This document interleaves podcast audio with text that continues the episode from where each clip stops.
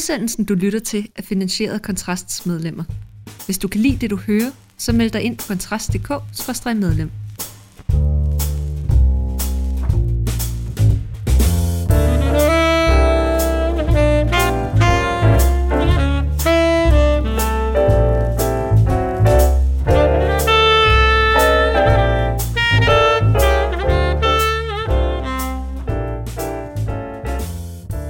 efter den måske dramatiske valgkamp i nyere tid, så blev et folketingsvalg så også afviklet, der viste sig at blive ikke mindre dramatisk, og det efterfølges så nu af regeringsforhandlinger, der også ventes at blive højdramatiske. Alt det skal vi naturligvis vende i dagens blå time, hvor jeg har fået besøg af Tom Jensen, chefredaktør på Berlinske, Mia Amalie Holstein, vicedirektør i små og mellemstore virksomheder Danmark, SMV Danmark.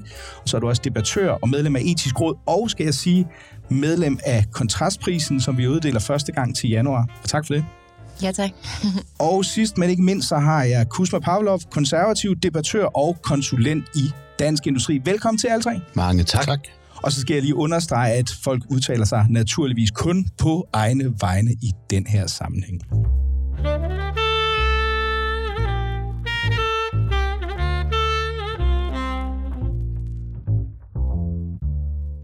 Som nævnt, så kom valget endelig, og det formåede på helt utrolig vis at blive præcis lige så dramatisk som valgkampen, der ledte op til det hvor et rød blok med et mulehår og nordatlantisk hjælp sikrede sig flertallet. Tilbage står ikke alene Lars Lykkes Moderater, der nu risikerer en tilværelse langt fra den indflydelse, som partiet var stiftet for, på, for at opnå, men også en sjældent fragmenteret og splittet blå blok.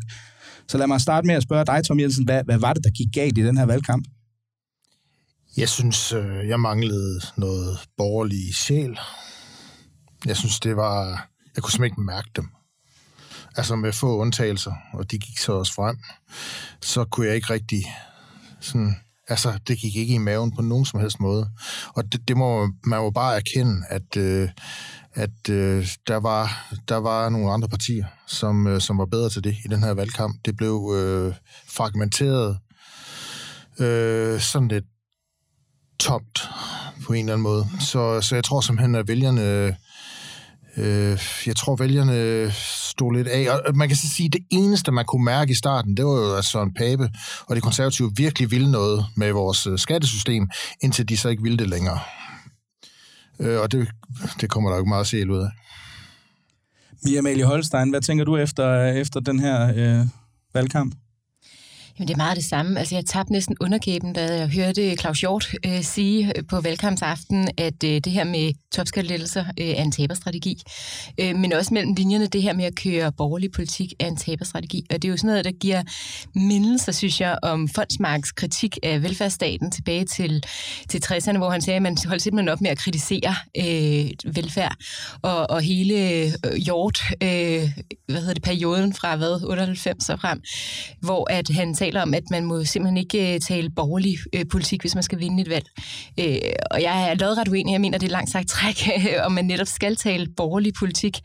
Og, øh, og, og sådan, hvis vi skal tage lidt fat på det, så, så noget af det, der er gået galt, er måske netop, at man øh, igennem, øh, at, at Socialdemokratiet har ikke taget ansvar for udlændingepolitikken. Borgerlige har været inde øh, og, og tage øh, noget af det ansvar på udlændingepolitikken, men undervejs egentlig mistet både øh, sit frihedsbegreb og meget andet. Og nu har Socialdemokratiet, så ligesom som Tasfaye siger det, Mustafa kommer hjem, eller hvad den hedder, Vel, velkommen, velkommen Mustafa, ja, øh, at... Øh, at de netop har taget, taget det her projekt hjem, og så har de taget projektet fra, fra øh, det borgerlige Danmark, det blå Danmark, og, og så smuldrer det, ikke? og så er det fragmenteret, og, og alt det her, som, som Tom Jensen også er inde på.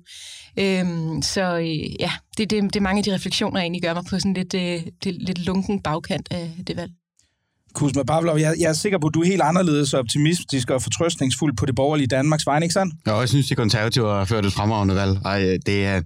Jamen, jeg ved, jeg ved ikke helt, altså, jeg, jeg ved hverken, om jeg er optimistisk eller pessimistisk eller noget, for jeg synes, det er sådan et valg, som er, som er ufatteligt svært at drage øh, konklusioner fra, fordi altså, man kan sige, borgerlige har jo, det, det, er jo, det er jo rigtigt nok, som det florerer på de sociale medier, man har jo også været uheldig med valgmatematikken, hvor rent valgmatematisk, der skulle den borgerlige blok, hvis man regner moderaterne med, den skulle egentlig have haft, der var en forskel på fire mandater, og forskellen endte i Danmark på et mandat, og så er der så de, de nordiske atlanter, eller nordatlantiske mandater, som man har, som man har talt så meget om. Så, så, så det kunne jo godt, hvis man bare ser rent valgmatematisk på det, ser det jo ikke frygteligt dårligt ud, vel?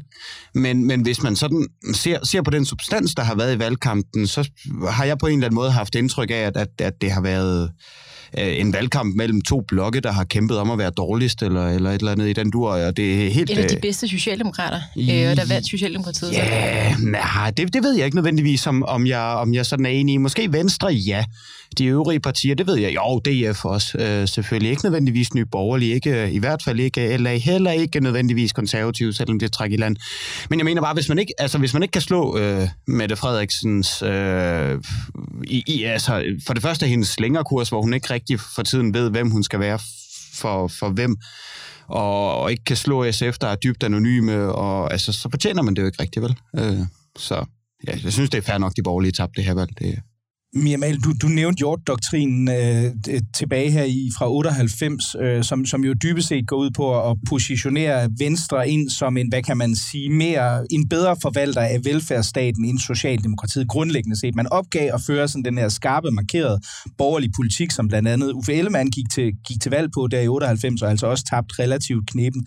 Og man kan vel godt sige, hvis man nu skulle være sådan lidt ond, så kunne man vel godt sige, at det her valg var en bekræftelse på lige præcis det. Fordi før valget, der havde vi en, en, en ren blå blok, uden, altså uden moderaterne, for de var lå og, og rodet ned under spærregrænsen på det her tidspunkt, hvor vi faktisk havde et blot flertal. Men så kommer de konservative med den her meget ambitiøse, øh, hvad kan man sige, økonomiske plan, og nogen vil så sige, ja, men det kunne jo også være noget med Søren Papes eksmand, der får dem til at falde i meningsmålinger. Men jeg ved, at den socialdemokratiske narrativ er, jamen, nu skræmte vi dem igen med, med det her med de 40.000 offentlige ansatte, der bliver fyret, og se, hvad der sker. Så rykker folk hen mod midten, for, i første omgang til, til Lars Lykke, men altså øh, også sørge for, at, at Rød Blok ender med faktisk at få flertallet. Så, så hvis man skulle være sådan lidt sortsynet, var Claus Hjort-doktrinen så ikke fuldstændig rigtig, eller hvad?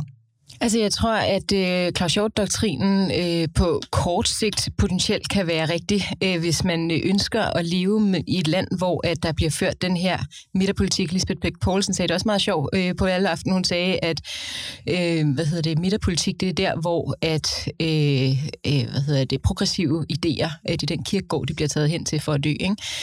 Øh, og ja, øh, selvfølgelig kan man øh, en gang imellem vinde, en gang imellem tabe, men i hvert fald aldrig vinde rigtigt på en, på en borgerlig øh, politik. Min holdning er, at øh, der er plads til en borgerlig politik. Jeg synes også, at LA viste storartet øh, om at tale op til folk, tale om ansvar, øh, snusfornuft og alt andet, som de har vundet frem på. Øh, der er plads til mere end 20 procent, der kan være borgerlige her i Danmark, og øh, det er et langt sejt træk for det borgerlige Danmark at tale det her op. Men jeg mener også, at grund til, at vi ikke lige kan fikse det på et valg eller fire år, det er fordi, at det er en, en, øh, en, en fejllæsning, øh, en misforståelse af, hvordan man skal gå til velfærdsstaten, der går helt tilbage til 60'erne, guldalderen for velfærdsstaten. Tom Jens, jeg, jeg tænker nu, nu har vi kort været inde på, på det, og jeg tror, der er, der er nok generel enighed om her i studiet, at, at Liberal Alliance var dem, der formåede at føre sådan en fuldtonet værdipolitisk borgerlig kampagne, hvor de går ind og laver den her efterhånden meget kendte plakat, hvor de skriver, det er andres ansvar, så erstatter de andres med, det er mit ansvar. Så siger jeg, her, her laver man en kobling mellem, mellem borgerlighed og personligt ansvar, og i stedet for kunne man måske lidt karikeret sige, de fleste andre partier har, også de borgerlige har gået og sagt, jamen vi vil gerne skrue på nogle små skruer ned i velfærdssamfundet, velfærdssamfundet som maskinrum og give lidt i topskatten eller noget andet i den her. Øh, men tror du, altså er det den vej, man, er det det, man kan revitalisere det borgerlige Danmark gennem, eller er det bare en strategi til at hugge øh, stemmer fra andre borgerlige partier? Nej, jeg tror sådan set, altså jeg tror det vigtige at gøre sig klart, det er dem, dem der vinder her, det er dem, der kommunikerer meget klart værdier. Altså ikke planer, eller øh, sådan 1% den anden procent, øh, den ene retning, den anden retning. Øh, er det øh, er den offentlige sektor så stor, eller er den øh, 4 milliarder mindre? Altså, men værdier. Altså, det er jo det, som Venstrefløjen har været ekstremt god til i årtier. Det var det, Liberal Alliance i den her kampagne var, var, var ekstremt god til i virkeligheden på sin egen måde jo også det, Lars Løkke Rasmussen var god til. Hans værdier, det er bare, altså det er jo, det er jo maskinmesterværdierne. altså velfærdsstatens maskinmester. Mester. Det, det, det, er, det, det er hans værdi.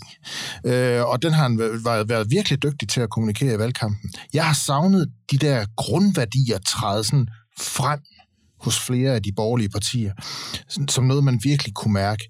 Øh, altså, at, at man havde et syn på mennesker og på samfundet, som, som, øh, som, som ikke bare var løsrevet fra det, man så kom med, men faktisk var en integreret del af det.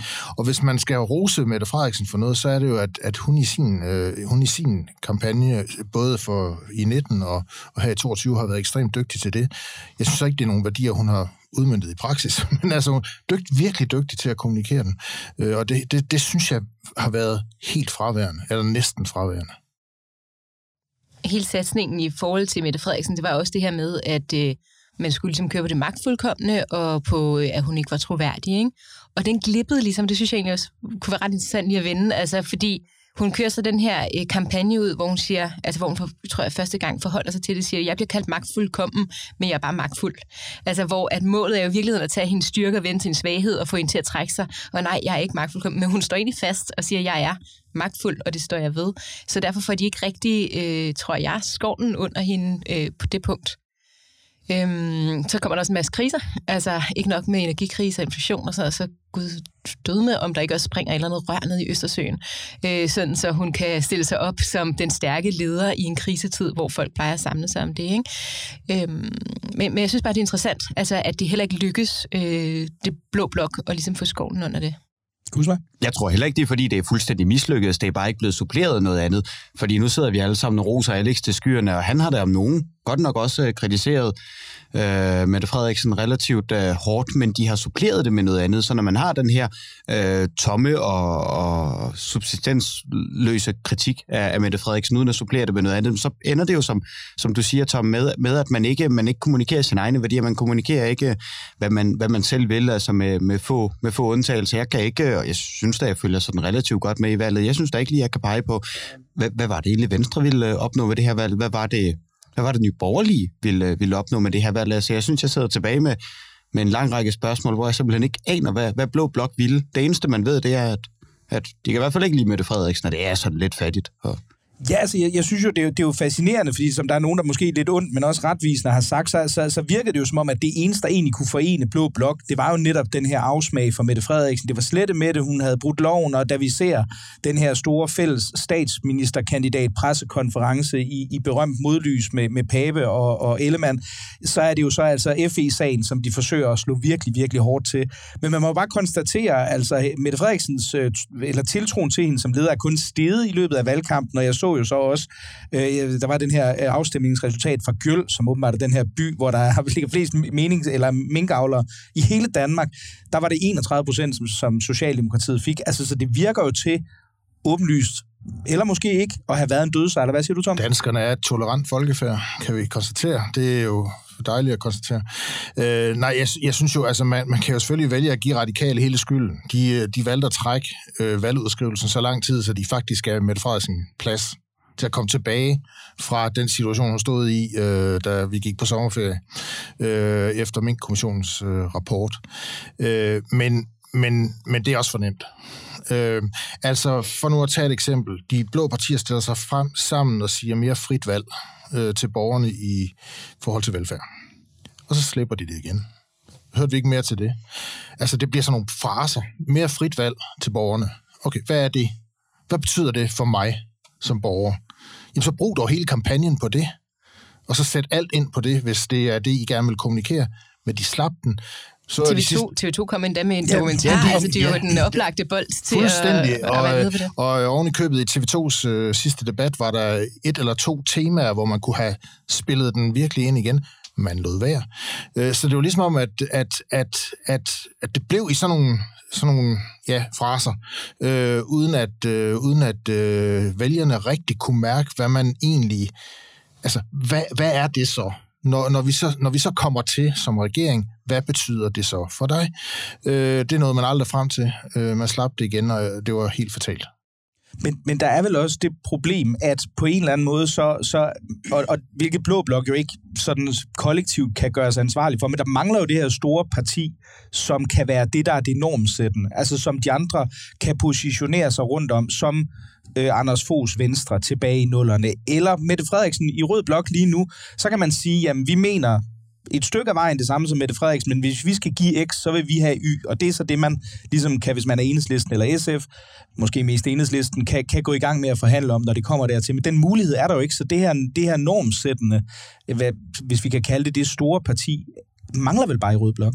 Eller undskyld, Blå Blok selvfølgelig. Kusma? Lige hurtigt øh, først til det, Tom sagde, at det, det er ret interessant, at det eneste tidspunkt, hvor det faktisk blev konkretiseret, det var det her med frit gymnasievalg for, for folk. Det er det eneste.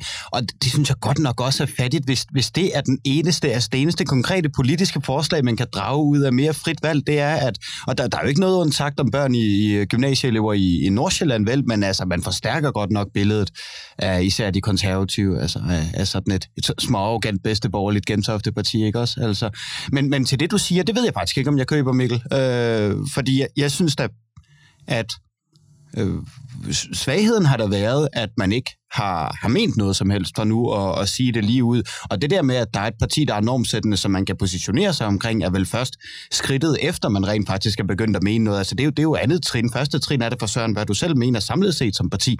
Og der synes jeg, at der render en hel del partier rundt, der ikke rigtig ved, hvad de, sådan, hvad de, hvad de selv mener. Så det, det tror jeg ikke er en, er en medvirkende årsag. Øh, ja, men altså, jeg, jeg, jeg synes jo, altså, hvad, hvad brændte de hver især for? Præcis. Altså, Pernille Vermund kom jo ind i, øh, i 19 med fire mandater. Jeg ved godt, hun gik, gik frem igen øh, den her gang. Men hun kom jo med fire mandater i 19 på en, en tænding fra flygtningekrisen i 2015, som betød, at hun brød ud af de konservative og stiftede sit eget parti. Jeg kunne ikke mærke den tænding øh, i, øh, i den her valgkamp fra, fra hendes side. Øh, så, jeg, så jeg synes, altså, hvis, altså, norm, altså et normsæt, altså et normsættende parti mangler det, ja, det gør det måske, men det kræver jo også, at der er et parti, der faktisk sætter normer. Der har ikke synes jeg, men, rigtig været partier i, i den blå blok, der har sat normer. Øh, og de konservative, selv hvis man nu så faktisk, altså jeg, jeg var i lange stræk i, fuldstændig enig med, med det sådan konkrete indhold i deres, i deres skatteplan. Men det konservative parti er jo ikke kun et skatteparti. Altså, det burde det i hvert fald ikke være. Altså, det, det er jo et, det er på, på lange stræk sådan et, et, et kulturelt parti altså i virkeligheden, øh, som, som, øh, som, som, som ikke er ideologisk på den der øh, liberalisme, socialisme-måden. Det kunne man heller ikke mærke. Øh, så, så hvem er det, der vil gå ind sådan og markere det der? Og der, altså, vi, vi vidste jo alle sammen efter sidste valg, at, at den borgerlige blok ville sådan sætte sig på en eller anden måde. Det, det, det var forkert sat efter sidste valg. Øh, men nu har det bare sat sig på en måde, som, som i virkeligheden så i hvert fald i den her valgkamp endte med nærmest at, at blive værre, selvom de gik frem samlet set. Men jeg tænker på det der med, med Værmund, og om, om det der udlændingekort, det synes jeg også, er det jeg hører lidt på vandrørene, når, når jeg snakker med, med folk øh, i omkring partiet, at det spillede dem lidt af hånden. Altså, der er rigtig meget, der er reguleret af det, de gerne vil regulere. Øh, så, så der er også der har også været en stor satsning de sidste, hvad, Tom, det kan du bedre end mig, 30 år, på, på det her udlændingepolitiske, øh, som, som ikke er det samme kort øh, længere efter, at Socialdemokratiet har navnet det. Jamen det. Men det er jo rigtigt, men de havde jo faktisk et krav om asylstop. Og, og så har jeg hørt Pernille Vermund gå ud øh, faktisk og være ret offensiv på det med udenlandsk arbejdskraft, modsætningsvis. Hvis man nu har gået 100% på begge flanker, altså asylstop, men vi skal have folk øh, ind i landet, øh, der kan og vil arbejde for at, at modvirke mangel på arbejdskraft. Som man gået 100% på begge flanker, så har man fået en position. I stedet for virker det som om, man var gået, gik sådan lidt halvhjertet til det ene og halvhjertet til det andet. Og det, det, det er ikke kun øh, Nyborgerlig gælder nok sådan relativt meget hele vejen rundt. Altså, jeg ved, jeg, jeg sidder lidt tilbage med det her med, at, og, og, og jeg tror også, vi har været omkring det flere gange her i udsendelsen før, med den her fornemmelse af, hvad er det egentlig, der er for nogle narrativer i Blå Blok. Når jeg, når jeg ser på Mette Frederiksen, og hun siger tryghed, så kan jeg egentlig godt forstå hendes fortælling. Hun vil gerne give flere, og, og, og se koblingen til den konkrete politik. Hun vil gerne give flere penge til de hårdt prøvede sygeplejersker, der har det. Så kan man være uenig om, om de fortjener det og skal have det eller ej. Men jeg kan godt se sammenhæng i, at hun gerne vil give dem en højere løn. Det giver også tryghed. Det giver dem tryghed. Hun vil gerne privilegere Arne i, i kraft af, at han har ydet en stor indsats for os alle sammen, så han skal have en tryg alderdom. Når jeg sidder og, og ser på, hvad er det for en narrativ, der ligger i Blå Blok, så er det kun, altså i den her valgkamp, så er det kun Liberal Alliance, jeg kan få fat på. Der er, der er den her at sige, jamen, du har personligt ansvar, og det vil vi gerne gøre større og accentuere. Derfor skal vores velfærdsstat skæres ned på nogle bestemte områder. Det er et sammenhængende budskab, jeg som vælger godt kan forstå. Men jeg forstår ikke, hvad det er, øh, øh hvad det hedder VRK primært forsøger at kommunikere til mig. Ja, jeg er fuldstændig enig. Og det værste er, synes jeg simpelthen, at det er det mest hullede narrativ, hun stiller op. Fordi at hele fortællingen går jo tilbage til sådan en tryghed og tilbage til kernefortællingen. Velfærdsstaten holder hånden under dig. Velfærdsstaten har løftet folk ud af fattigdom og løftet dem frem. Og øh, når man ser på tallene, så for, for 90 procent af vedkommende de sidste 100 år, jamen så skyldes øh, hele væksten, øh, øh, hvad hele udviklingen, hele løften ud af fattigdom, det skyldes vækst og velstand, ikke? og at vi, vi handler med hinanden, samhandlen, og, og kun 10 procent kan til tilskrives den her omfordelingspolitik, de har lavet. Så det må være så nemt at gå til. Og der bliver jeg en lille smule frustreret, at der ikke er nogen øh, politikere, der målrettet planlagt angriber hele den her kernefortælling hos Socialdemokratiet. Men, men, men jeg ved det ikke, altså er der en eller anden angst for, for, for øh, reelt at køre på værdipolitik? Jeg synes jo, jeg undrer mig meget over, altså jeg synes den der med, med fordelingen af elever på gymnasierne, det synes jeg, der var et fornuftigt punkt, men der kunne der have været meget andet. med det Frederiksen og var ude at sige tidligt i sin periode, at hun så det som selvstændigt mål, der blev tvangsfjernet flere børn i sig selv. Man har haft hele den her barselssag, hvor man jo godt kunne sige, at den er selvfølgelig svær for Venstre, for de støttede den her kvotefordelingsordning, men det gjorde konservative for eksempel ikke. Og det synes jeg, der kunne man jo se, der var en massiv folkelig modstand. Så hvorfor ikke tage nogle af de her værdibaserede hvad kan man sige, øh, dagsordner, som der egentlig burde være bundstræk. Hvorfor, hvorfor samler man dem ikke op i Blå Blok? Lige, øh, lige noget andet først. Jeg, jeg er egentlig lidt... du, jeg, jeg ja, altid det er fordi, jeg havde... Jeg havde og, ja, ja, jamen, det er okay, det er okay. Jeg, jeg må tage til takke med tredjepladsen her. Men jeg er egentlig ret imponeret over, at, at I sådan kan se en sammenhængende fortælling i, i Mette Frederiksen for øh, kommunikation, fordi jeg synes egentlig, jeg sidder tilbage øh, med det indtryk, at det har været dybt slingrende, og at man på en eller anden måde ikke har kunnet udnytte det. Øh, så da Mette Frederiksen kommer, kommer til, er det jo på, på fortællingen om, at man skal være noget sådan for, det, for den konkrete mand i Holbæk, ikke også for nu at tage sådan Kåre, Kåre Dybvad øh, billede. Men det skifter jo lige pludselig hen ved kommunalvalget, hvor man, øh, hvor man lige pludselig finder ud af, at, at i storbyerne, der bliver man jo ikke populær på den fortælling, og så bliver man lige pludselig sådan lidt storby bohem der har flotte bøger, og, og, og jeg skal komme efter jer. Lige nu uh, har, synes jeg, at Mette Frederiksen er et eller andet mærkeligt limbo, hvor man ikke ved, hvem hun er for hvem, og bare ender med at sige, øhm, fuck det, så får I noget mere løn en eller anden. Ikke? Altså bare I, bare I stemmer på mig. Og, og, og, og jeg synes, det er påfældende bare lige for at holde fast i den, at at man ikke som borgerlig, som du siger, har, har en eller anden fortælling, der har kunnet stikke kniven ind der, hvor, hvor det gør ondt, når der har været den her socialdemokratiske slængerkurs. Jeg tror ikke sådan, jeg er begavet nok til at vide, hvad man, hvad man sådan nødvendigvis skulle spille på som, som borgerlig, men der er jo nogen, der får noget mere løn, end jeg gør, der er sådan ligesom er ansat til den slags. Jeg tror bare, at det der spørgsmål, øh, jeg er helt enig i øvrigt, det har slængeret helt vildt. Altså, øh, det ene dag med kralmad, og den næste dag øh, nordiske litteraturpris modtag. men, men, men det er bare ikke det, der kommer til at spille en rolle i valgkampen. Altså, det blev ikke vigtigt i valgkampen. Det, der blev vigtigt i valgkampen, det var tryghed. Trygt gennem sikre tider. Ikke? Og det valgte de fra starten. Vi skal passe på fremtiden. Øh, og det resonerede simpelthen i vælgerhavet den her gang, på det her tidspunkt, lige nøjagtigt, hvor vi er nu. Øh, og det manglede så på den anden front, altså, og man kunne have valgt alt muligt. Men man kunne have valgt, man kunne have valgt på klimaet, så kunne man have valgt, øh, det, det var noget, det LA faktisk gjorde, så kunne man have valgt at sige håb okay, kan vi gå ind i den grønne omstilling med et håb-budskab? Med eksempler på alle de virksomheder, der gør en gigantisk øh, indsats for faktisk at finde de løsninger, der skal bringe os over på den anden side af en, af en stor omstilling, som de fleste er enige om, sådan rent procentmæssigt skal finde sted. Øh, det kunne også have været den offentlige sektor. Menneskelighed.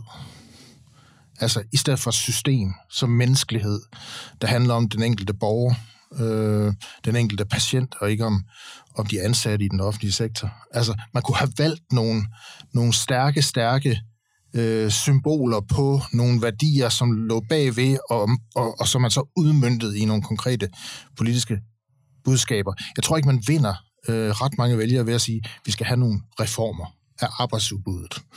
Altså, Tom, Tom, tror du på frihed? Altså frihed, det, der er jo kloge hoveder, der har sagt, at øh, når, når trygheden øh, vinder frem, så taber friheden terræn, ikke? og at de trækker hver sin retning. Det er jo også en af, af de konservative øh, hvad hedder det, tænkere, som, som er ude i det. Ikke? Øh, og det er jo de to, synes jeg, øh, kampe, der kæmper i hvert fald mest tydeligt igennem det her valg. Det er friheden og tryghedens kamp mod hinanden. Men, øh, men har vi tabt friheden så meget, at, vi ikke, at den ikke er troværdig mere? Eller, altså, fordi nu, nu hoppede du direkte mm. til håb og andre værdier. Mm. Jeg bliver lidt nysgerrig på, om du, du øh, har tabt troen på frihed. Nej, absolut ikke, men man er nødt til at fortælle, hvad man vil bruge friheden til. Altså... Giv den indhold. Ja, simpelthen. For ellers bliver det bare en frase. Altså, det er lidt, lidt ligesom, når man snakker skat. Så siger man, øh, øh, det skal kunne betale sig at arbejde. Okay, det har man sagt 30 år. Hvad, hvad, hvad, hvad betyder det så? Hvorfor, hvorfor siger man det? Øh, så, så man er nødt til, man er nødt til at, at, at, at klæde det der frihedsbudskab ind i noget, som man som menneske i det danske samfund, kan mærke rent faktisk betyder noget for mig. Fordi vi er, altså, de fleste vil sige, at vi, vi er frie. Øh, vi er frie til at gøre, hvad vi vil. Jeg kan stemme på, hvem, hvad jeg vil, og sige, hvad jeg vil. Det er vel frihed. Øh, okay, hvad er det så egentlig, du mener med det der? Hvad er det for noget hegnskilde? Ja. ja. Og det, det har jeg været lidt optaget af, det der med, jeg, jeg rigtig tit har talt om de der, åh, vi skal have ytringsfrihed, vi skal de store friheder, ikke? og nogle gange så er det også bare de små friheder, øh, der ligger derinde. Altså for eksempel det her med antallet regler, der falder ned også den er sted med en faktor 3 øh, de sidste siden 89. Ikke? Altså hvordan der bare vælter regler ned også, hvordan det høje skattetryk og sådan noget. Det, det, det er som om, vi ikke rigtig værdi i talsætter det. Jeg tror altså også, at Blå Blok effektivt har, har, har, øh, har smadret frihedsbegrebet for sig selv, fordi man, man har været ret optaget af, at alt hvad, man, alt, hvad man kommunikerer, skal på en eller anden måde være pakket ind i frihed, og det er jo enten med sådan noget fuldstændig bizarrt som, at tvungen øremærket barsel, det skal sælges som frihed, så derfor render der nogle mennesker rundt fra venstre og siger, at det vil give øget frihed, at, at, at man øh, tvinger barsel ned over mennesker, der har lyst til at fordele deres barsel anderledes osv. Så, videre. så, så på den måde, så tror jeg Øh, jeg ved ikke, om jeg ikke tror på en, en, øh, en, en valgkamp, hvor man vinder på begrebet frihed, men, men man har i hvert fald effektivt ødelagt fortællingen for sig selv i og med, at, at, at frihed er alting og ingenting. Øhm. Ja, og der vil jeg også min, det var lidt min, min pointe i starten med udlændingepolitikken, altså hvordan Øh, der var på et tidspunkt den her debat om tørklæder, ikke? hvor at, øh, mm. at tørklæderne øh, var sat op imod øh, omskæring af drengebørn, og man sagde, voksne beslutningshabile øh, må ikke tage tørklæde på, men omskæring af drengebørn, der skal man have lov til at skære sin religion ind i forhuden for drenge. Ikke? Altså der er en eller anden, øh, og det er jeg fuldstændig enig med dig, øh, øh frihedsdiskurs, som er øh, spredt ud over det hele og ufokuseret på afveje øh, i forhold til Blå Blok, og måske kunne det være et ret godt sted at starte med at samle op. Og nu skal vi næsten tale om, om øh, det, der jo i valgkampen igennem har været den, øh, det store dyr i åbenbaring. Det er den her brede regering hen over midten, som både, ikke mindst Lars Løkke har, har udtrykt øh, et stort ønske om, men det har Mette Frederiksen jo også vist sig i løbet af valgkampen. Og nu er vi jo så kommet til, at... Øh, en sådan muligvis skal forhandles på plads. Jeg har jo lagt mærke til, at Bertel Hård og Søren Pape fra Venstre har været ude i dag, og det skal siges, at vi, vi optager torsdag, øh, og, og åbne for, at det kunne da være en spændende mulighed, man skulle afprøve i modsætning til, hvad, øh, hvad, hvad øh, partiformanden ellers har sagt valgkampen igennem. Lars Lykke har opgivet sin modstand mod øh, en, øh, eller sit ønske om en, eller i hvert fald slækket voldsomt på sit ønske om en advokatundersøgelse. Alternativet har sågar gjort det samme. Så det ser da ud som om, at, øh, at det kunne være ganske realistisk. Vi ender med en eller anden konstellation, hvor vi får en regering hen over midten. Øh, hvad tænker du om det, Amalie Holstein? Jamen, jeg synes, øh, politik over midten øh, godt kan være farligt. Altså lidt som jeg citerede Lisbeth Bæk i starten, altså det her med, at, øh, at det er en kirkegård, hvor progressive idéer dør. Det er i hvert fald det er min frygt. Det er min frygtscenarie, at vi ikke rigtig får, får gjort øh, særlig meget. Henrik Dahls i hans nye bog, hvad hedder den, eller med voksenbordet, ikke? Øh, der er han jo også ude i, at vi bliver nødt til, hvis vi skal vinde øh, en, en blå opbakning, selv at lade venstrefløjen stå for deres fejl. Ikke? De skal have lov til at, og vi skal være med at indgå alle de her forlig sammen med dem, og så skal vi prøve at ind og gribe dem bagefter. Det bliver nødt til at, at, at være et ansvar, der også følger med, med, med alle deres politiske udspil, og det synes jeg egentlig er meget rigtigt. Så, øh, så derfor vil jeg ønske, at vi øh, var langsigtet øh, i, i, øh, i dansk øh, borgerlig politik, og netop øh, lod venstrefløjen øh, stå selv og bære selv det ansvar af, der, af deres beslutninger. Altså jeg tror også, en bred regering meget, meget nemt bliver det sted, hvor man neutraliserer hinanden. Det vil sige, at der faktisk ikke sker noget øh, hverken i den ene eller den anden retning. Det har vi jo set eksempler på øh, fra både Tyskland og fra Danmark under SV-regeringen. Man havde de der kontrolminister, som, som, som gjorde, at man ligesom kunne kigge hinanden over skulderen og sikre, at der intet skete, udover efterlønnen fik de indført. Øh, og det synes jeg jo egentlig også er meget sigende. Hvad hedder det? Så, så jeg synes, jamen altså, det vil være med en regering kun bestående af enhedslisten. Øh, øh, men, men, men, men jeg, jeg, altså, kommer den, så kommer den. Øh, jeg, jeg tror bare ikke, jeg, jeg, jeg tror, altså, det jeg tror vil ske, hvis vi får en bred regering, det er, at de yderfløje, som Lars Løkke Rasmussen er gået på, til valg på at ville bekæmpe, de vil blive styrket. Altså dem, der ikke går med i projektet, de vil blive styrket. Og det er både på højre siden, og det er på venstre siden. Så, så det vil få den modsatte effekt, end man tror i længden. Det er mit bud. Så kan det være, at vi sidder her om fire år, og så ligner jeg en idiot. Men, men, men det er i hvert fald mit bud lige nu. Vil du også risikere at ligne en uh, idiot om fire år, Kusma? Jamen det vil jeg gerne. Jeg vil for det første sige, at jeg tror ikke på, at det kommer til at ske i den her valgperiode, så måske ligner en idiot om en uge, nærmere en uh, fire år, men nu må vi, uh, nu må vi se. Fordi, fordi du tænker, at det bliver et rent rødt kabinet? Jamen, ja, hvor, hvorfor egentlig ikke? Altså, øh, jeg har en opfattelse af, at det er noget, som Mette Frederiksen bare sådan har, har gået og sagt lidt. Sådan, fordi det, det, det lyder egentlig meget godt. Altså hun har jo den sådan almoderlige fortælling, som vi måske lige har været lidt ind på, og det er egentlig ret almoderligt at invitere alle til, til samarbejde og regering over midten. Men når det kommer til stykket, og når man, vil man så risikere at gøre sit trods alt primære parlamentariske grundlag rasende for at opnå hvad? For, for at gå i regering med, med Lars Lykke. Altså, jeg, jeg, har, jeg har svært ved at se det for mig, at, at hun, skulle risikere, øh, hun skulle risikere det.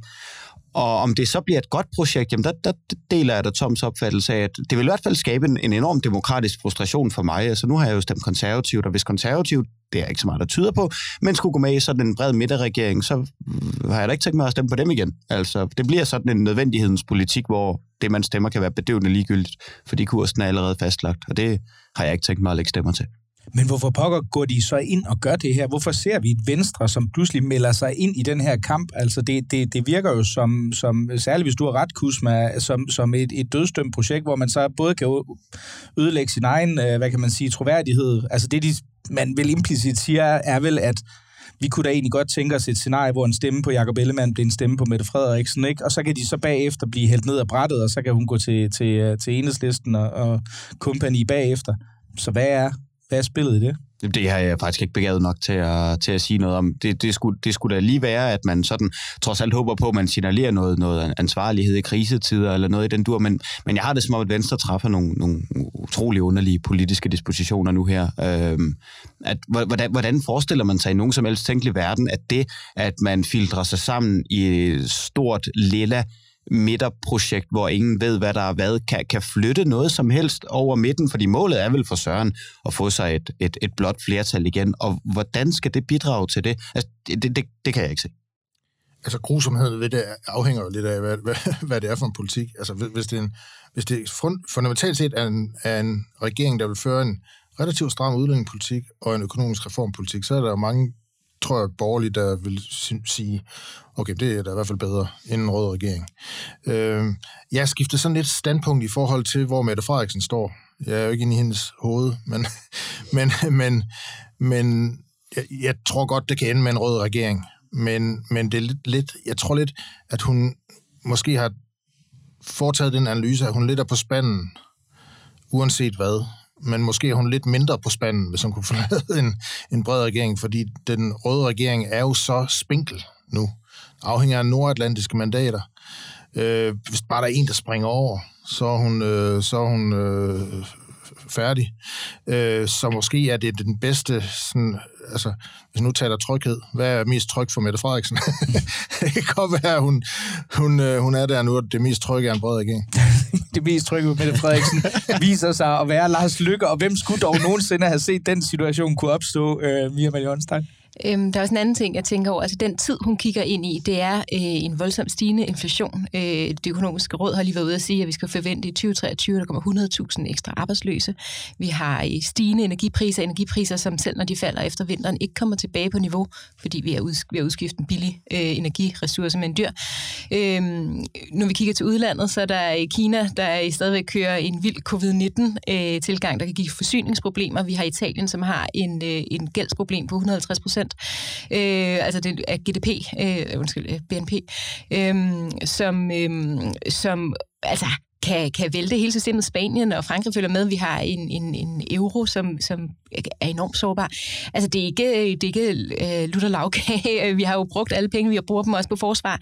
Altså, hvad er det for en tid, hun kigger ind? Det kan godt være, det er sikkert for hende netop at have en, en bred regering med, når hun skal stå øh, til ansvar for, hvor dårligt økonomien kommer til at gå om et øjeblik plejer at brande det her program som sådan et, et borgerligt safe space, og der, der kunne jeg måske godt tænke mig at, at, at sådan afslutningsvis se lidt på, altså hvis vi nu forestiller os, eller lad mig starte et andet sted, to journalister på Berlingske, Michael Janner, tidligere journalister på, på Berlingske, Michael Jannerup og øh, Esben Schøring, skrev engang en bog, der hed Værdikæmperne. Deres analyse i den her bog, jeg synes, den er fantastisk god. Den udkom for et par år siden.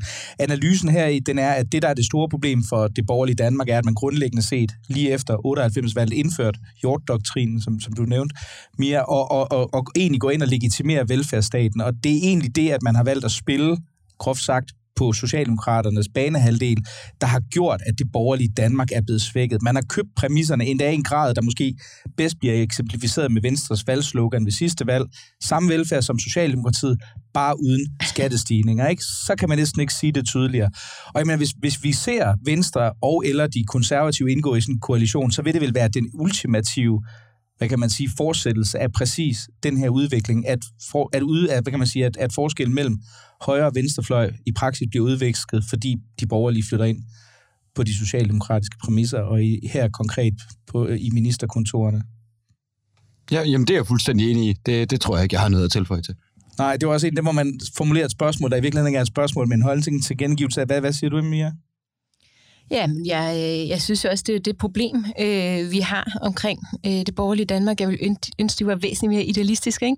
Så nu laver jeg et 20-års projekt om, at jeg gerne vil gøre øh, Danmark borgerlig og se værdien af frihed, og så fokuseret det i stedet for øh, det her helt korte øh, forsøg på at vinde øh, et valg på socialdemokratiske præmisser. Jamen altså, det er jo meget, det er jo meget sjovt, fordi man, man, man, man har den der diskussion af, altså at... Øh, øh, opgøret med velfærdsstaten, og tegner det billede af de borgerlige, der vil ødelægge den offentlige sektor osv. osv. Men, men det hele sker jo på baggrund af et samfund, der over 50 år er blevet massivt socialdemokratiseret. Altså, det, det, altså, det er jo overalt. Øh, og så er de ovenikøbet taget udlændingedagsordenen også nu. Så, så, så der er i hvert fald ikke nogen tvivl om, at på, på en eller anden måde er man nødt til at formulere noget andet. Og det er nok svært at formulere, når man sidder i regering, så mit, mit, mit, min forudsigelse vil der være, hvis Venstre går i en SMV-regering for eksempel. Så selv med Søren Pape ved, ved, ved, som formand, så tror jeg, at de, de konservative kommer over 6 procent næste gang.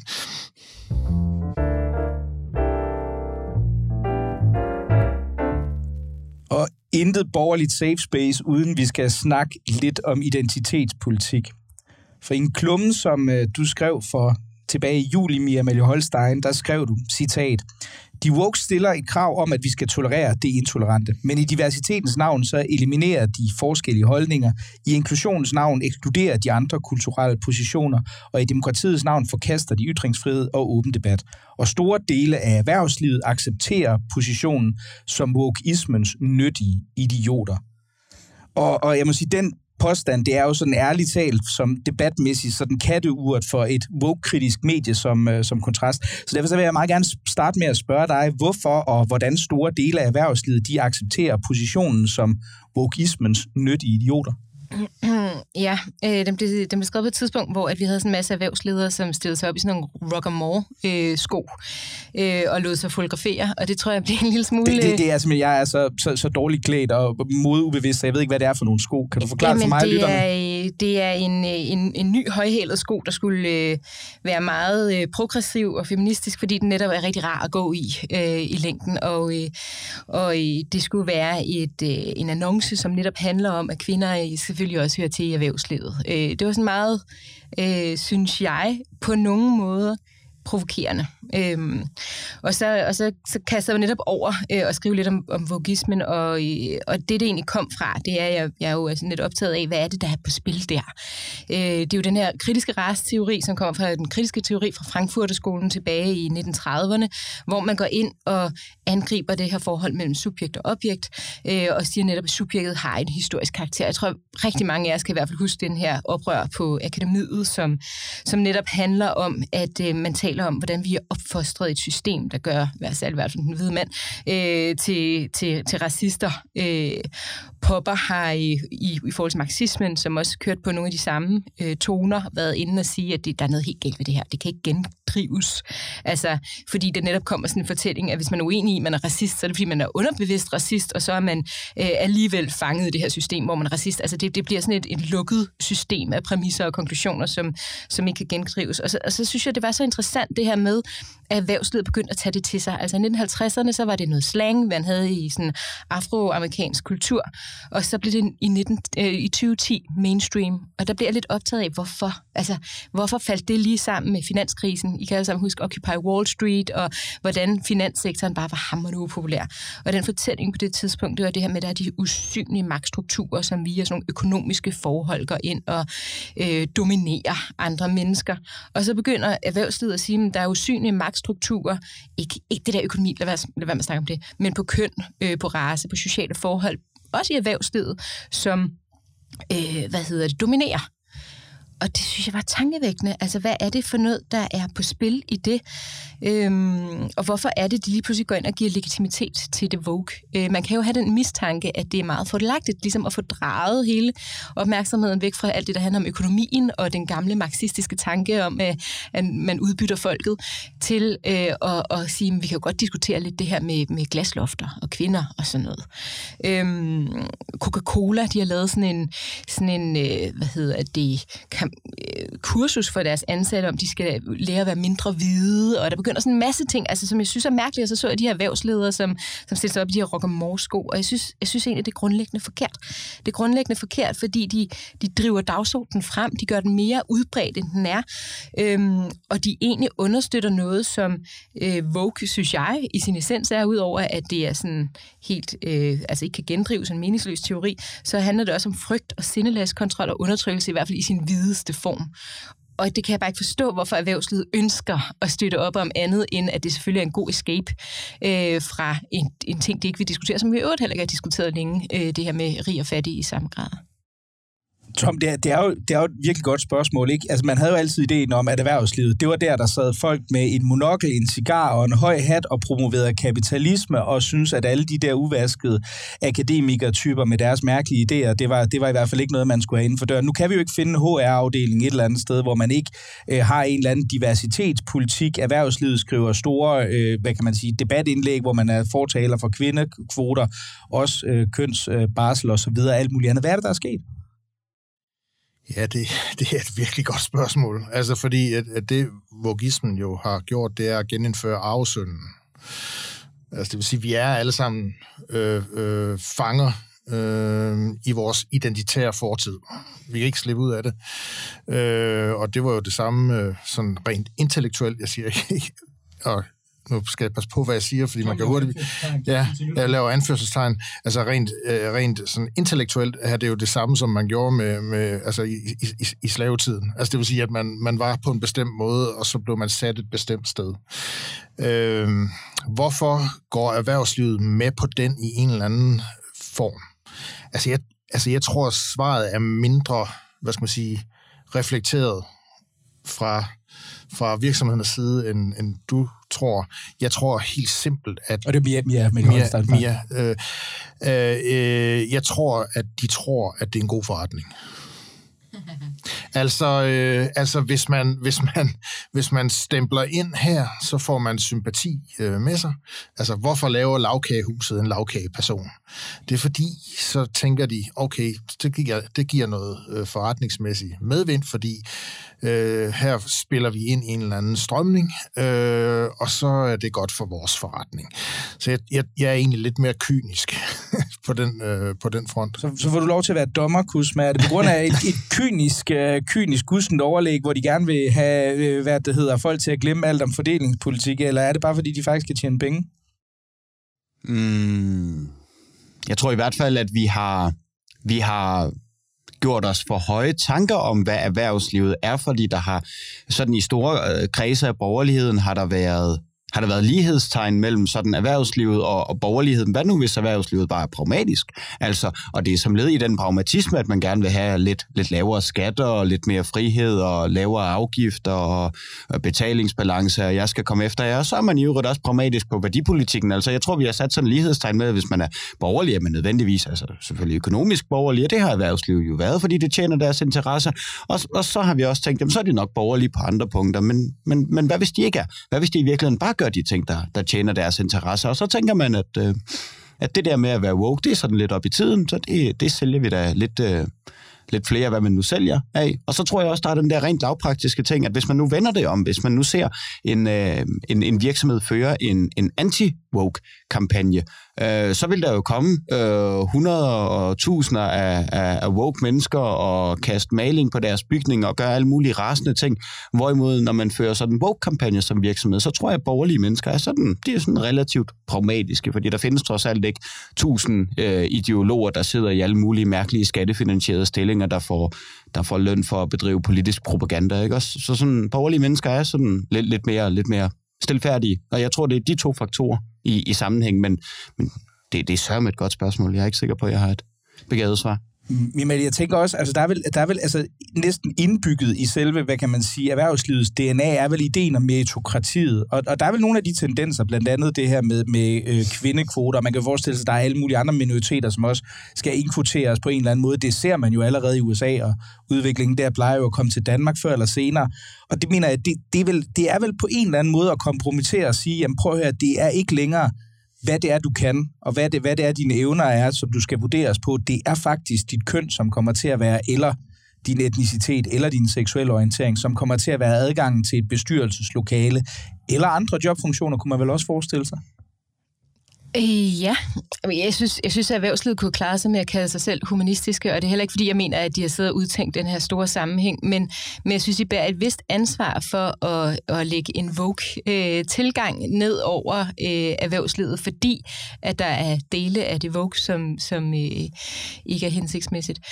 Øhm, Øh, prøv lige at gentage det spørgsmål, Mikkel. Det, det var bare det, det, jeg tænkte på, var det her med, altså det er vel ret voldsomt altså, at, at kunne gå ind og på baggrund af, af ideologi og sige, at man kompromitterer meritokratiet, fordi i sidste ende er der jo kun én, hvad kan man sige, bundlinje, man bliver bedømt på, og det er jo selve den økonomiske bundlinje. Ja, ja. Så hvis man går ind og siger, jamen, vi går ind, vores bestyrelse, den sammensætter vi af nogle mm. andre kriterier end, hvad, mm. der, hvad der egentlig er det, det allerbedste, mm. jamen, så, så underminerer man ved det en egen Så er man god for andres penge i hvert ja. fald, ikke? Altså, øh, man tager ud af overskuddet, hvis man går ind og vælger kvinder, med, kvinder som er mindre dygtige øh, end mænd. Men jeg synes også, det, det er ret forfærdeligt. Jeg synes, jeg har vokset op i den generation. Øh, jeg blev min første forfremmelse, det hed sådan, vi mangler en kvinde på det niveau, så derfor bliver du forfremmet. Ikke? Øh, jeg synes egentlig, det er en meget upassende øh, måde. Jeg fik også en gang at vide, at øh, i konsulentverdenen, at hvis jeg skulle klare mig i den her verden, så skulle jeg tage med dybere stemme, gå i flade sko, aldrig nederdel og så videre. Altså, så der så ligger sådan nogle mærkelige tendenser, øh, så, som er uhensigtsmæssige. Men det, men det, jeg egentlig oprindeligt reagerede på i forhold til de erhvervsledere, det var, at jeg er ret sikker på, at det ikke er blandt de erhvervsledere, at problemet egentlig er. At det er som om, at de sigter et helt forkert sted hen og gør det for at, som du også siger, Kusma, altså det her med at fremstå øh, godt. Øh, og at grunden til, at der er en lille lomme, hvor man kan fremstå godt, det er fordi, at øh, så kommer man væk fra der, hvor man fremstår ond, som kapitalist og alt muligt andet. Øhm, men der synes jeg bare, altså der vil jeg ønske, eller appellere til, at man lige tænker sig om øh, to gange mere, før man kaster sig ud i det vogue. Kusma? Jeg synes i øvrigt, det er påfaldende, at det aldrig skal have konsekvenser for dem, der sådan rejser den her kritik. Altså når Brian Mikkelsen han går ud og siger, at der er for mange topledere, der hedder Brian. Hvorfor er den logiske konsekvens så ikke, at han selv stopper sin toplederstilling? Det skal altid være nogle andre, der sådan er, øh, der, der, gør, der, gør, der gør et eller andet. Det, på, på, den, på den måde bliver kritikken lidt, uh, lidt forfejlet fra, fra min side. Det kommer jeg bare til at tænke på. Det, det er jo en fantastisk uh, renaissance for navnet Brian, hvis der er for, for mange topledere, der hedder Brian. altså, men, men altså, hvis man sådan skal bringe en lille bitte smule sådan håb ind i det her, uh, så, så kan man sige, altså, hvad, hvad, hvad kan få Altså, der, det er jo altid sådan, at i sådan nogle strømninger, så, så skærer nogen helt vildt ud. Så er der en modreaktion, så lander det et eller andet sted, som er sådan, okay, du siger pragmatisk, nogenlunde pragmatisk. Altså, og, og det der jo er kendskærning, det, jeg er overbevist om, at mange af virksomheder gør det, fordi de tror, det er en god forretning. Men altså, der er jo 90-95 procent af befolkningen, øh, det kan selvfølgelig flytte sig efterhånden, som øh, generation Z bliver større. Men, øh, men der er jo 90-95 procent af befolkningen, der synes, at, øh, at hele den der Vogue-dagsorden er øh, enten fuldstændig ligegyldig eller øh, helt, helt tosset. Øh, så, så der er jo selvfølgelig grænser for, hvor god en forretning det kan være for hvor mange. Øh, så derfor så tror jeg også, at vi er et sted, hvor, øh, hvor det har bølget. Og så tror jeg på en eller anden måde også, det går over igen. Det bliver i hvert fald spændende at se. Altså, nu kan man jo sige, nu er... Øh, nej, du kan godt lige nå for... Jamen, jeg vil bare gerne lige sige, at jeg er på ingen måde del af din optimisme. Jeg er fuldstændig enig i, at, at vi er på, på en eller anden top, men det, der kommer til at ske, det er, at det, der skete cirka efter sådan 68, hvor, man, hvor, hvor, hvor tingene i gåseøjne normaliseres, men normaliseringen bliver jo netop, at, at, at, at vi kommer til at anerkende i hvert fald de blide dele af woke-dagsordenen som fuldstændig naturlige. Og, og når, når, når man siger 95 procent øh, er, er imod, så, så er det jo det ekstreme, fordi meget af det, som, som der er kommet, og som vi er blevet bombarderet med, er allerede på rekordtid blevet naturlige i samfundet, og det er noget, vi, vi kommer til at døje med for, for tid og evighed, så, så jeg er slet ikke lige så optimistisk, som, øh, som du er, Tom. Jeg håber i hvert fald på, at øh, nu efter, at den her bølge har ramt selv presselogen på TV2, som øh, med øh, hvad det tidligere statsminister Helle thorning Schmidt kritiserede for at have et rent manel, at der nu rejser sig et publicistisk ramaskrig. Jeg vil i hvert fald gerne være med, Tom. Så meget kan jeg sige. Hvis de grov... først tager vores maneler fra presselogen, så gider jeg ikke det Ej, her så gider mere. jeg heller ikke mere, men altså, det er grov løg at blive beskyldt for privilegie blind af en tidligere statsminister. Det synes jeg. og så mange var ordene i dagens blå team. Tom Jensen, Mia Amalie Holstein og Kusma Pavlov. Tusind tak, fordi I kom. Selv tak.